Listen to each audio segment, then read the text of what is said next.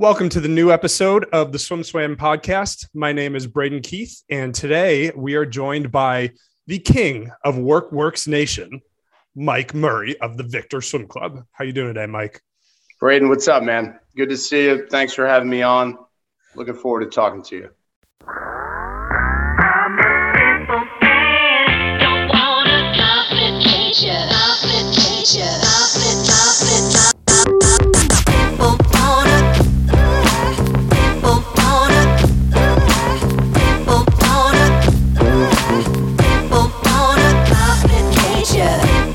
Are the king or the czar or the democratically elected leader of Work Works Nation, however you want to describe it. But you um, have historically been the most vocal proponent for hashtag Work Works, which is just kind of this general idea of. Um, I, I don't want to put words in your mouth, so so we'll let you describe it at some point. Um, but the reason you're here today is because you sent out a letter to your team this week that you will be splitting your team into different groups. Um, and traditionally, you guys have been a, a, higher volume program, as I understand. And so I'm going to read an excerpt from this letter that I think is really interesting.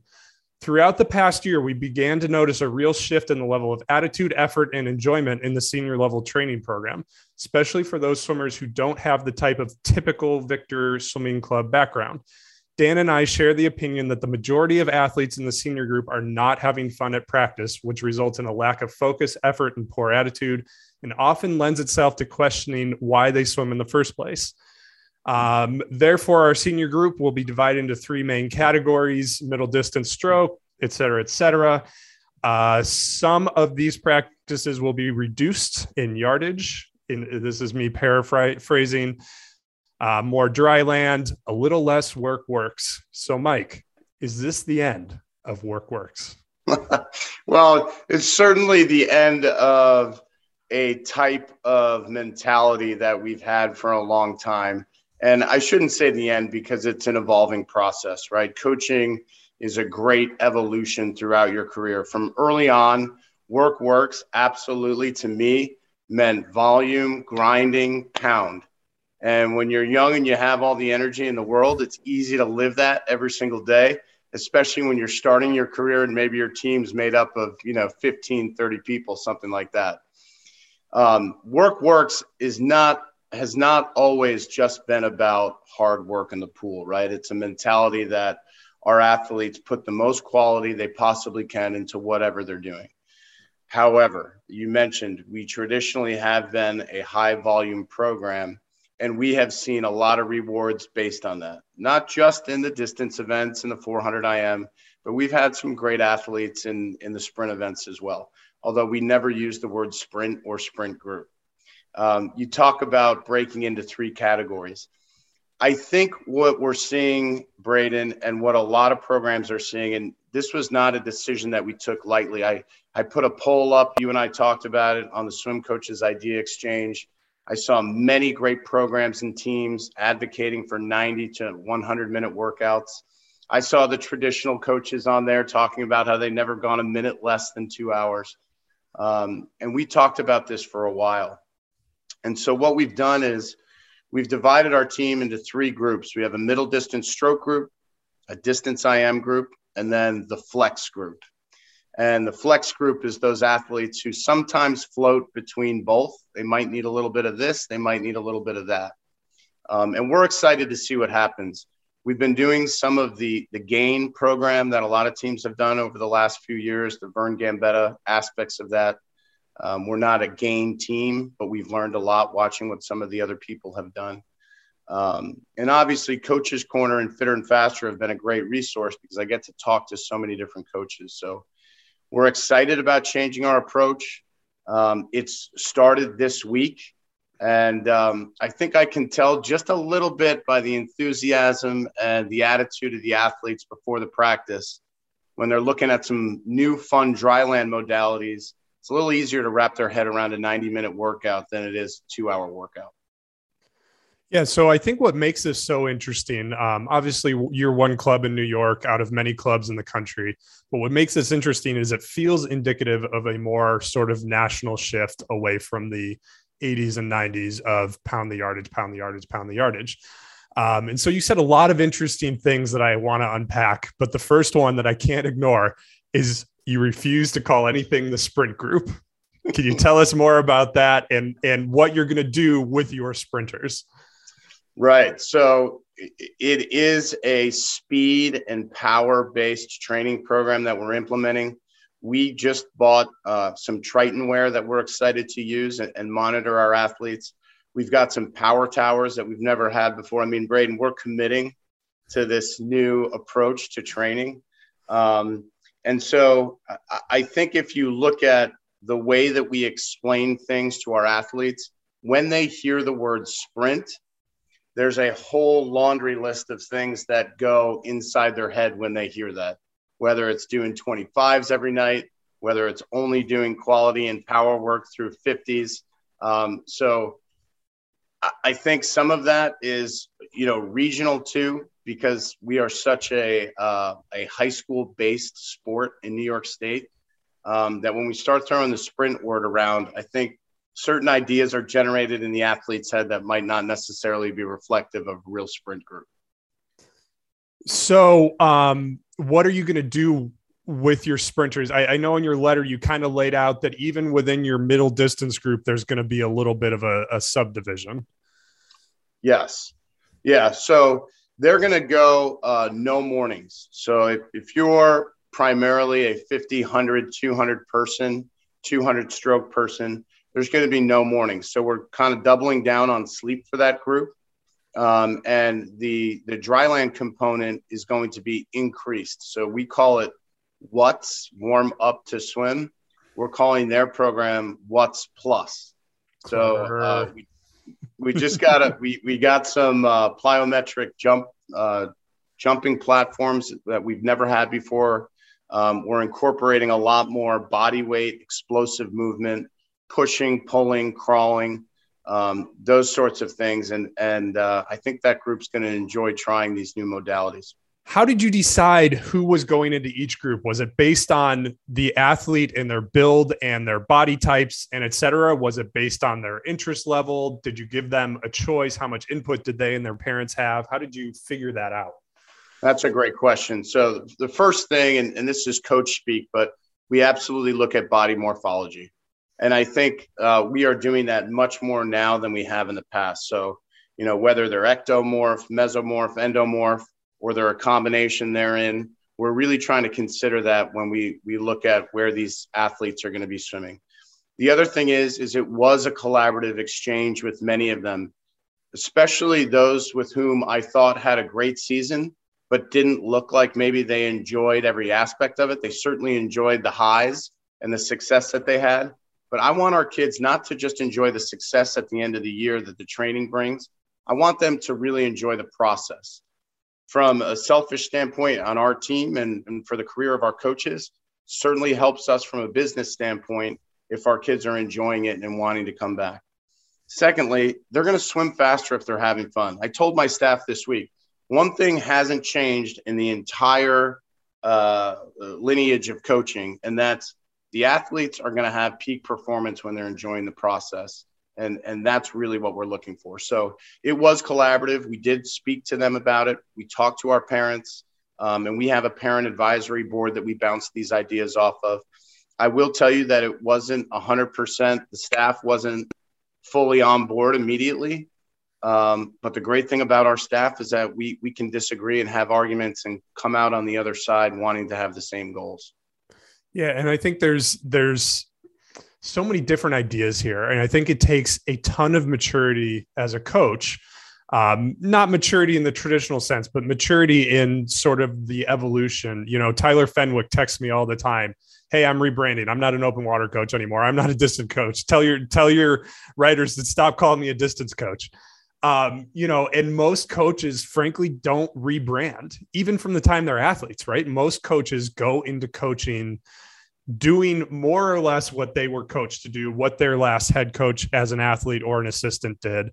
Um, how how much work has it been to I, I know through your other work you're you're exposed to so much, but to really learn the fine points of how to use power towers and the Tritonware and all these other kind of tools and gadgets, has that taken a lot of effort? And how would you convince other coaches who might be open to an evolution of their training style to approach that when they don't have access to all the best coaches in the world all the time? Oh, absolutely. And and Braden, this is really self-exploratory for me uh, I'm way outside my comfort zone and way outside my knowledge base and understanding of a lot of this stuff. So it's a step by step process. And fortunately, our associate head coach, Dan Burke, uh, he's a younger guy. He's really interested in this. And I'm, I'm kind of following his lead uh, with a lot of this. These are some of his ideas. He brought uh, a new dryland program to us that I had never done before. I was traditionally a uh, medicine ball. We're going to run. We're going to do calisthenics. We've completely changed that. So I've been following Dan's lead a little bit. Um, and I would say that to many head coaches is lean into your younger coaches, lead into those young associate head coaches and find out what they can add to your program. There's a lot of value there. The, the other thing is uh, we have to remember, and I know a lot of people think this way in my profession because there's so many great people who are coaches but we have to remember at the end of the day, our reputation and who we are is not the reason why we get into this, right? That it's about the athletes who are at your pool this afternoon. Um, you know, and and we're fortunate at Victor to where we have some of those kids that I'm very comfortable working with and, and in their target events. And we have some athletes that I need to know that I have to grow to continue to give them what they need to be their best. So at the end of the day, you know, Alexis Keto has this great quote. She says, "You have to meet the athletes in their space," um, and that's that's kind of our new mantra at Victor. Is we're not force feeding. We are giving these kids what they want. Uh, we're giving them what they need, and we're teaching them to be collaborative with the things that they don't always want to do. I love how many how many great coaches names we've dropped already, and and not just like great coaches in that they've had success, but great coaches in that they're the kind they're like coach mentors almost. They're the kind of coaches that other coaches should be discussing ideas with. Have you have you found you know uh, you've talked about your swimmers. Um, some of your swimmers may be enjoying a 90 minute workout with more dry lands a little better. Have you found yourself as a coach enjoying this either more or in a different way than you enjoy giving a, a pounding workout where you don't talk to your athlete maybe for 400 yards or 500 yards at a time versus in this where you might have a higher level of engagement with them? Yeah. So one thing that you certainly see um, right out of the gate, we, we did a lactate set last night. Um, and one thing that we're seeing is a, a higher quality of swim with with less volume and more rest. Obviously you're going to see that. But because the last few days have changed to what they normally do you know it's kind of like a little three day taper. You see a bump and we had what we call a couple oh my god swims. We did a lactate set last night. They went four 400 ims on 12 minutes so a lot of rest and three of our boys you know they're low four minute 400 imers they were averaging under 410 for the first time that we've ever seen. So for us, that's like some breakthrough that, holy cow, this is working. It's in the early stages, but that's one thing we noticed. The other thing we noticed, and I mentioned it briefly when we were talking in the intro, is uh, it's louder before practice in hmm. those moments when they're waiting to get in or waiting to go into the pool area before the other groups finish. So I, I feel like there's kind of been this relief in that, okay, today we know that it's going to be a 90 minute workout. Let's fire up and, and get after it. How much of this kind of training methodology are you planning on feeling your way through versus, you know, taking detailed notes that you can come up with a system that can I don't want to say static because again, this is all about evolution, but something you can follow more closely. And do you have a sense of how long you think it's going to take you to really get comfortable with with this and what works and what doesn't work and how to move between groups and all of those kind of wrinkles? You know, I think one of the exciting things and terrifying things about this job is you never know, right? You never know how long it's going to take before you see some of those changes take place. And the fun thing is, you get to commit to a new set of ideas, and maybe it works in the short term. Maybe we see some really great swims uh, in some early season long course meets, and then you know at the end of the season we're we're we're kind of we're static as you mentioned, and so then we go back to the drawing board and make adjustments. Um, and I think that's why it's so important this day and age to communicate to the athletes what you're doing programmatically so that they feel like, hey, this is great. This is a whole new thing, but I'm also playing a role in this. So I have to make sure that I'm telling coach how I feel every day or what I think I might need. Um, the most successful seasons that we've had at Victor um, and at some of the other places that we've been has been when the athletes aren't afraid to say, Mike, you know, I, I think uh, I think one or two days, like I need to do a little bit less, or hey, I think I need to do a little bit more during taper. So I'm hoping that this exploratory process of trying some new training is going to create a better relationship with the kids. I think initially they already feel like, all right, these these coaches are kind of hip to how we're feeling and what's going on. Um, so now I'm a little bit more comfortable to say maybe I need this or need that. I think for a lot of teams, that that type of dynamic has taken until maybe 2021, 2022 to really evolve. And, and I think COVID played a role in that. Well, it, and it takes a certain level of trust, right? Because where I swam, if you gave the athletes that latitude, they were all going to be telling you, or, or 90% of them were going to be telling you they needed less. They needed a day off. Coach, I need a day off. Um, and I, you know, I think I think kids are changing and and there's lots of conversation on the internet about this about kind of get off my lawn stuff. But I think one of the pros about how this generation is changing is they have a better connection between if I if I am trustworthy to adults, they will trust me and it and it becomes kind of a feedback loop and I think that that's a cool thing in coaching. I think that makes coaching so much more fun than just having a one-way microphone where you're barking, barking, barking. I grew up in a program that was the coach's only goal was to see how close to your touch time he could get the interval. And he didn't want to hear anything from you the whole workout because that meant you had too much rest and your interval needed to be cut. Um, and I hated swimming. By the time I was done swimming, I hated swimming. So, so that's part of why what you're doing, I love it so much, is I think I needed something different to really love swimming. And I think that that this sort of begs another question, which is something that youth sports in general is grappling with. And are the athletes the product of your business or are the athletes the customer of your business? And I think to function on some level, they have to be a little bit of both. Um, but the customer thing is becoming more important. And so, how how much of this decision is Mike Murray the coach versus Mike Murray the business owner needing to make sure that his athletes stay in the sport and he keeps filling his lanes? It, it's a hundred percent both, right?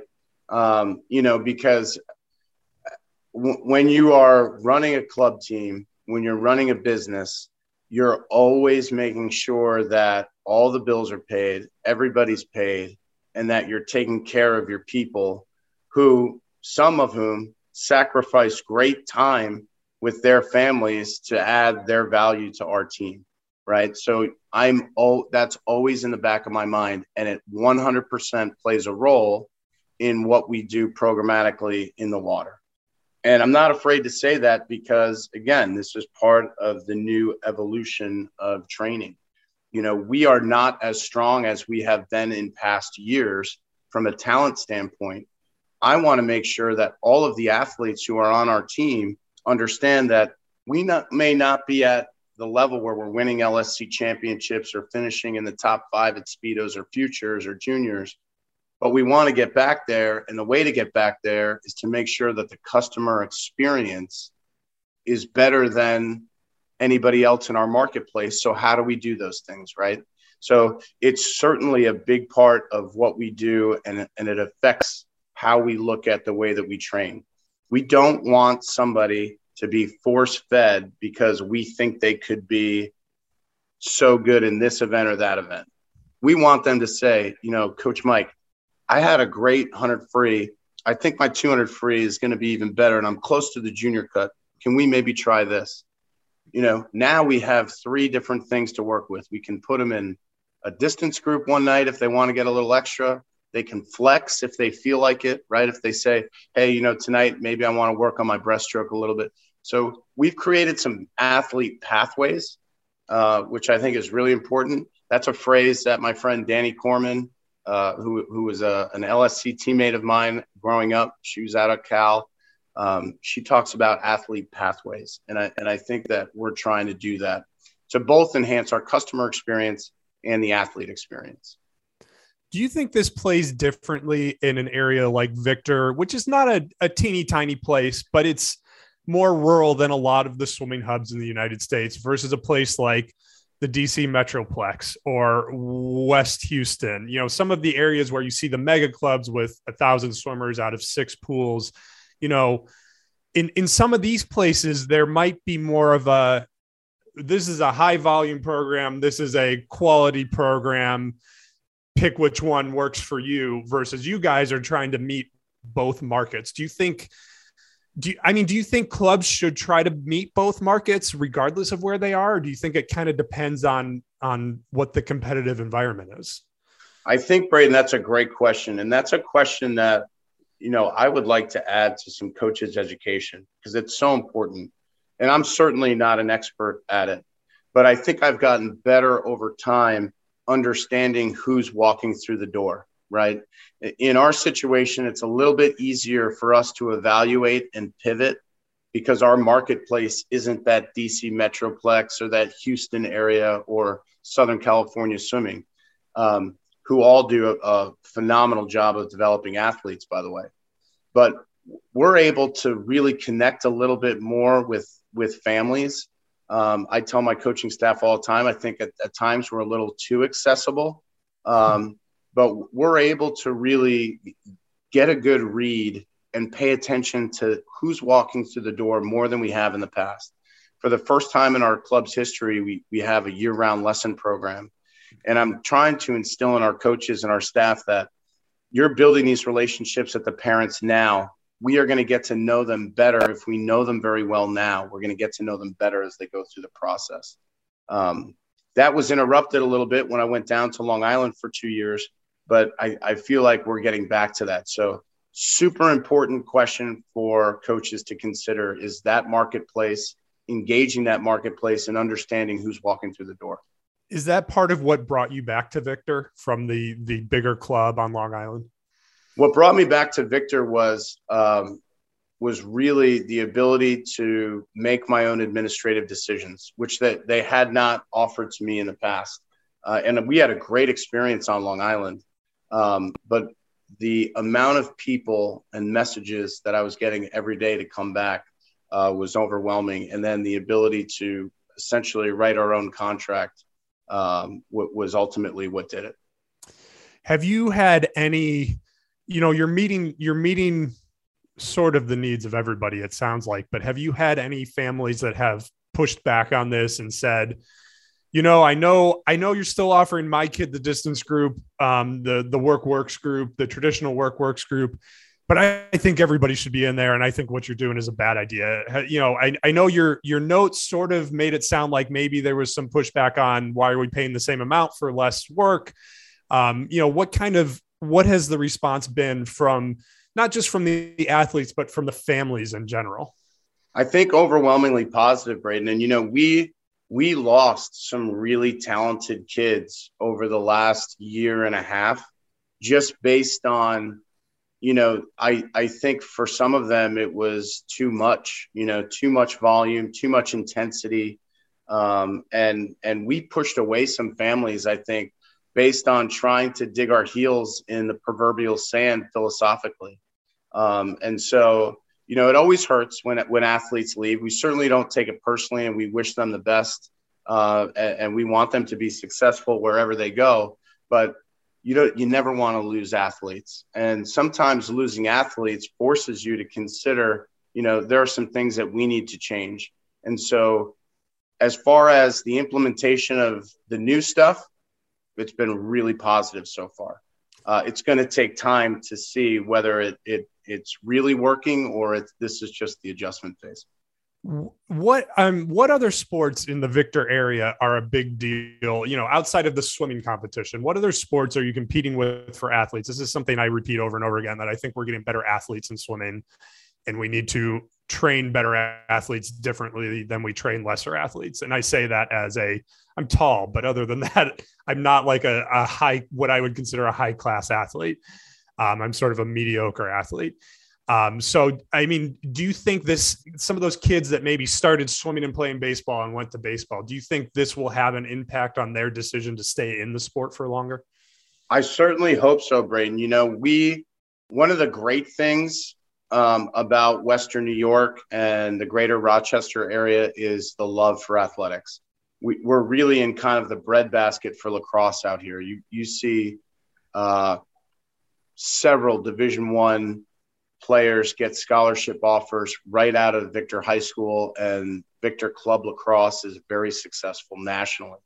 Um, and so we we are competing against against that pool of athletes too. Baseball is huge, football is huge, soccer is huge. Uh, schools in the Rochester area are very parochial, right? So almost every high school has a club team. We're a little bit different than the other teams in the area that we, we have athletes representative of 32 different school districts in our area, which is really neat. Wow. And it creates an awesome dynamic.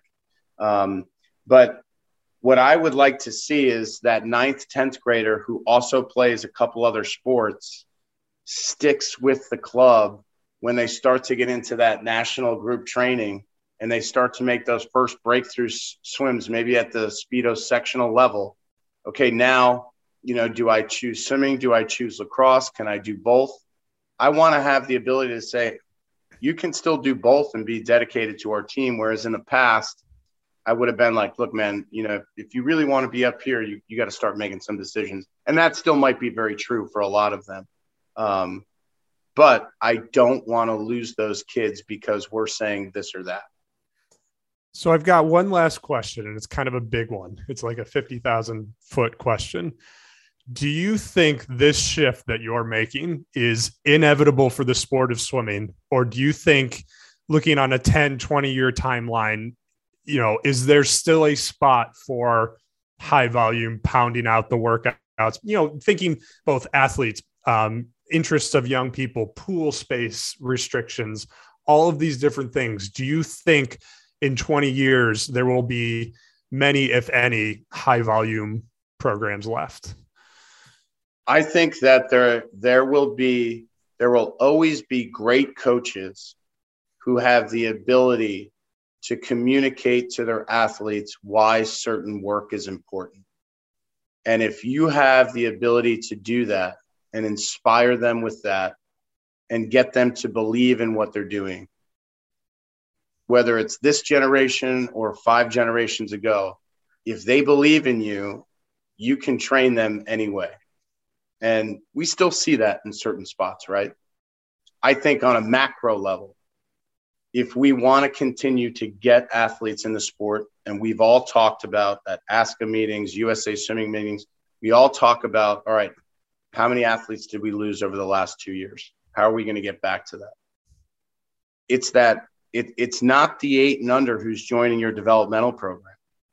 It's that freshman, it's that eighth, ninth, 10th grader who's good at a bunch of different sports and is coming to practice and he's seeing a 6,000 yard main set and he's lost or she's lost, right? Or they're lost.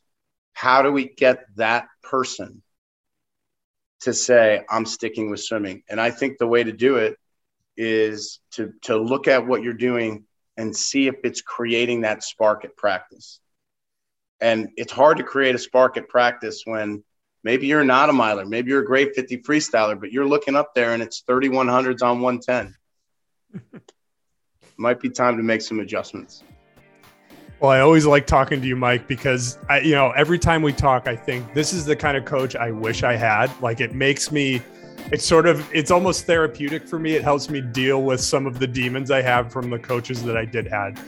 Um, so I appreciate you coming on. Uh, we'll have to check up in six months or so and, and see how it's going once you've had a little more time to get your teeth into it. But thanks for a lot sure. for your time, Mike. For sure. Anytime, Braden. Appreciate it.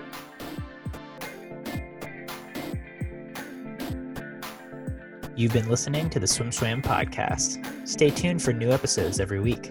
You can take Swim Swam podcast on the go by subscribing on your favorite podcast platform. Look for links in the description below, and be sure to subscribe to our YouTube channel for more videos as well.